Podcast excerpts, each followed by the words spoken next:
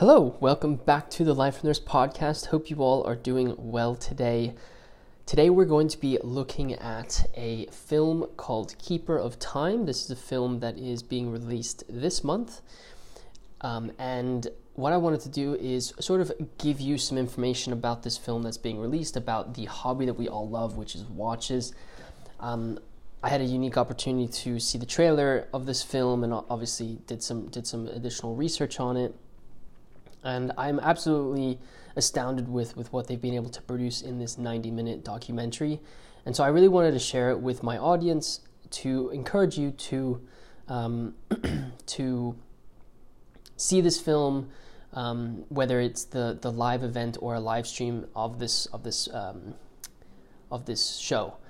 Um, I'll say it at the beginning, and I'll also put links into in the in the show notes of this of this um, podcast as well as say it at the end of the video. But there is a world premiere of this event happening on April 28th at 5:45 p.m. Eastern uh, Eastern Standard Time.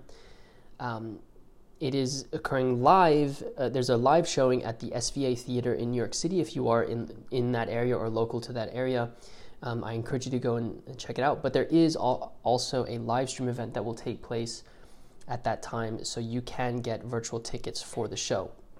There will also be um, four replays the following day on April 29th. Um, there's one at 7 p.m. JST, one at 7 p.m. GST, um, one at uh, at 7 p.m. BST, and then there's a West Coast showing at 7 p.m. Uh, Pacific uh, time. So if you aren't able to see the um, this the release of this film on the 28th, there are other opportunities for you to do so. So, I've uh, sort of rambled on about what, what's actually taking place. Let me just give you a little bit of a synopsis of the movie. So, Keeper of Time explores the astonishing and beautiful world of mechanical watchmaking while contemplating the theoretical and philosophical notions of time, aging, and morality. Along with interviews from cutting edge scholars in the fields of theoretical physics, um, physiology, and philosophy, Keeper of Time features the story of four of the best independent watchmakers of the world, and I completely agree with this statement. Philippe Dufour, Philippe Dufour, Roger Smith, Francois, Francois Paul Journe, and Max Büsser. So the film sort of, from what I've seen of the film, it sort of goes into the history of each of these individuals and sort of their journey within watches, and also sort of looks at time as a concept and looks at how the how time has been um, has been perceived and monitored throughout our the, the entire civilization of uh, humans, basically the entire life of or the entire time that humans have um, been uh, been on this planet, and so what's really cool and i'll start off just with like some of the things that they, they showcase in this they showcase some pretty incredible feats that, that humans have had when it comes to um, monitoring time. It goes from everything from ancient ways of uh, monitoring the elapse, elapse of the um, how time uh, elapses. It also covers some really um, historic and iconic um, clocks in places like Prague, and um, explains how these these pieces came about, their importance to watchmaking, and and obviously um, how incredibly um, just incredible it was for some person to say, you know what, I'm going to pick up all of these gears and I'm going to use these use metal to somehow tell us how time is elapsing. And so I think it features some really, really cool timekeeping devices that perhaps you are not super familiar with because maybe you're a little bit more um, interested in watches. But I think it shows a great evolution of where where um, tracking the tracking time has sort of come from. The next thing that I think is obviously really great is it tells you a little bit of a story of those four independent uh, watchmakers Philippe Dufour, Roger Smith, Francois Paul Journe, and Max Büsser. These are people who have covered um, extensively on our website, on our YouTube channel, and on our podcast because I do think that independent watchmakers are really at the cutting edge of. Uh, they are the cutting edge of what watch watch um, watchmaking is today. Um, so I think the film starts off with Philippe Dufour and sort of talks about his philosophies when making watches. It talks about Roger Smith and his relationship with um, with um, obviously like how he sort of got um, got into watches and his relationship with George Daniels. Um, it then talks about Francois Paul Journe and the um, the immense amount of um, thought that he's put into his pieces and um, the ideas that he's the, the, concept that he has when it comes to the watches he makes and then obviously it closes with Max Büsser who for me is uh, one of my favorite favorite people in the watch world. Um, I think Max makes some some of the best pieces in in MB&F, but he also celebrates uh, time in a in a way that um, is completely in line with this film. One thing that you forget sometimes about Max is there's the Mad Galleries, and the Mad Galleries are about creating kinetic, uh, kinetic, uh, kinetic, kinetic sculptures that have something to do with time, whether it's the lapse of, lapse of time or la- lapsing of time, or if it has just to do with the technologies that, that are used. And I think it really hits home with, with the with this film. You do hear from some other individuals, um, like Michael Friedman, who's the head of complications at Audemars Piguet, who does a pretty good job of explaining the history of um, the history of the um, of Audemars Piguet, but also of timekeeping. Um, some of the watches that are featured in this um, uh, uh in this film are the Philippe Dufour Simplicity, which obviously is known as being one of the best uh, greatest watches to ever uh, be produced. Many, many people are trying to get their hands on it, and so you get some really nice up close um, images of the watch, as well as what F- uh, Philippe Dufour does when it comes to the finishing of, of the movements of these pieces. It's essentially near perfect, and um, I think that's why it's garnered so much respect. Roger Smith um, showcase in his sort of section of this film. He show, show, showcases the series two watch, and what's really cool, I think, about this is Roger Smith was quite um, quite blunt. You know, I think when you look at a Philippe Dufour Simplicity and then a Roger Smith series two, the finishing is very very different. And Roger Smith actually explained that. You know, the movement finishing on, on a Roger Smith watch is actually quite understated and doesn't it's not a big show and dance. It actually is very, very simplistic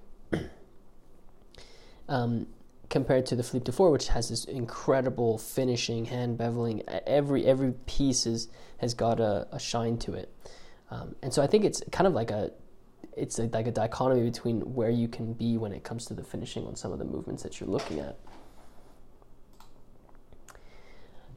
The FP Journe, the, the chronomètre à résonance, is the watch that is uh, featured. They also show the finishing of a um, of a chronomètre bleu uh, dial, which I think is quite cool to, to see. Um, but obviously, you're seeing 18 karat gold uh, movements, which, if you have a luxury watch, it makes total sense for you to, to have the movement in gold. I think uh, FP Journe has such an interesting um, perspective to bring to this film. Um, I remember he, he mentioned, you know, back in the day, a watch was um, actually worn around your neck and sort of displayed the time, but also luxury and the ability to buy a timekeeping device. And I think that concept is quite interesting when you then look at FP Journe watches and sort of see the overlaps of, of um, that statement. And then um, MB&F pieces that are uh, mentioned, the horological machine number six, Space Pirate is mentioned. They also look at the HM um, the HM4 uh, is another piece that, that people mention that, that are mentioned that it's mentioned, um, and obviously, you know, I think what rings true about when Max is sort of talking about these watches is the idea that these are um, pieces of art that tell time. They're not a watch that is a piece of art, uh, and um, so they, they show the HM9, which the, the HM9 Flow, which is a, a very difficult piece to, to manufacture. Um, and it's nice to hear from Max uh, in, in, this uh, in this film for sure. Moving a little bit towards sort of the, the philosophical or conceptual idea of time that's discussed in this film, it's quite interesting to hear and hear the thoughts of so many of these great minds and and hear their thoughts about what what time really is. Because when you go back time was um, there was no um, it wasn't like there was one o'clock two o'clock three o'clock. It was more of a concept that humans wanted to keep track of as it elapsed. They wanted to know as time progressed. Um, and so a lot of the devices that they produced had that in mind. So that that was quite quite an interesting sort of um, concept that they uh, that they went into, and you saw a lot of it in the the examples of clocks that that that um, they spoke about in this documentary, which almost made you feel like, well, why the heck do I do I have a watch then? You know, uh, if if it's just about the con- the concept of pa- the passage of time, it's um, it's not. It almost makes things a little bit easier to to swallow in my in my mind, but um, so that was an interesting concept. And then the next thing that they sort of um, spoke about was, you know, a little bit more of a philosophical, cerebral idea that um, mankind has a certain amount of hours in, in a day, and in a day, and also in their life, and time will continue to go when you are no longer here. Time will continue to elapse, and um, it's not tied to you as a human. It's not something that can be uh, made obsolete by new technologies. It will continue to to move forward. And when you think about that, it it puts things in it puts your life a little bit in perspective. And I think this film did a really nice job of doing that for me. They also touched on this idea that time is really aging and as you you know as time goes on you are just getting older and you are you know age is only in one direction right? We all we all are going towards one one place. And as you get older it almost feels like time goes by quicker and that actually has to do with the concept that they've spoke about in this film of time is really just a bunch of snapshots in life and your brain registering those snapshots is what um, what tells you the speed of at which um, something is happening at, or how fast you feel time is elapsing at. And as you get older, it actually speeds up, and they go through a whole sort of um, physics-based argument about that concept.